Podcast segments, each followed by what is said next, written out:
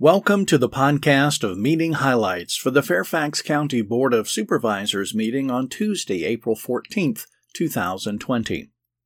The board approved modifying the criteria for using funds from the Economic Opportunity Reserve to more effectively consider programs to support small businesses impacted by COVID 19. The board also authorized the Fairfax County Small Business COVID 19 Recovery Micro Loan Fund, a $2.5 million fund to support small business recovery through microloans and counseling. The fund will provide eligible businesses up to $20,000 at 0% interest that can be used for critical operating expenses to offset some of the impacts of the shutdown. It will assist businesses in identifying optimal federal or local programs where additional relief may be available. Applications will be accepted starting April 28th. The board approved revisions to its adopted 2020 meeting schedule by adding meeting dates on April 28th, 29th, and 30th dedicated to fiscal year 2021 budget public hearings, as well as on May 12th.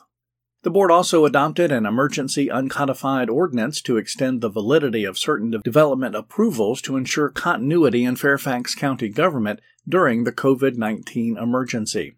Adopted an emergency uncodified ordinance to ensure continuity in the meeting of boards, authorities, commissions, and regional and interjurisdictional public bodies within Fairfax County government during the COVID 19 emergency. The board also approved Fairfax Connector's May 2020 service changes, approved the Department of Neighborhood and Community Services applying for and accepting federal funding supplemental grant funding for Head Start, Early Head Start, and Early Head Start Child Care Partnership and Expansion grants. The board approved the Department of Family Services accepting funding from the Virginia Community College System for the Rapid Response COVID 19 Business Support Initiative authorized public hearings to lease county owned land for telecommunications services for public use at Kingstown Fire Station, Pohick Fire Station, Chantilly Fire Station, and Police Department Driver Training Facility. Approved three applications submitted to the Northern Virginia Transportation Commission by the City of Fairfax and Loudoun County for fiscal year 2021 through fiscal year 2022 Commuter Choice Program funds authorized the Fairfax County Department of Transportation to apply for $25 million in federal funding for the Richmond Highway Bus Rapid Transit Project, endorsed VDOT design plans for Fairfax County Parkway widening and the Pope's Head Road Interchange Project,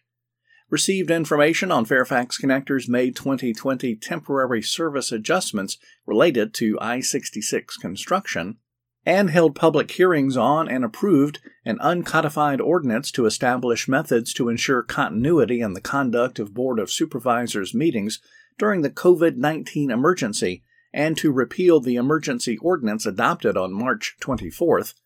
extended the comment period on the fiscal year 2021 effective tax rate, deferred public hearings on the county executive's proposed fiscal year 2021 advertised budget plan the advertised capital improvement program for fiscal years 2021 through 2025, with future fiscal years to 2030, and the current appropriation in the fiscal year 2020 revised budget plan. Elm Street Communities plans for townhouses at the retreat at Westfields, plans for One Tysons East, and amended plans for Arrowbrook Center.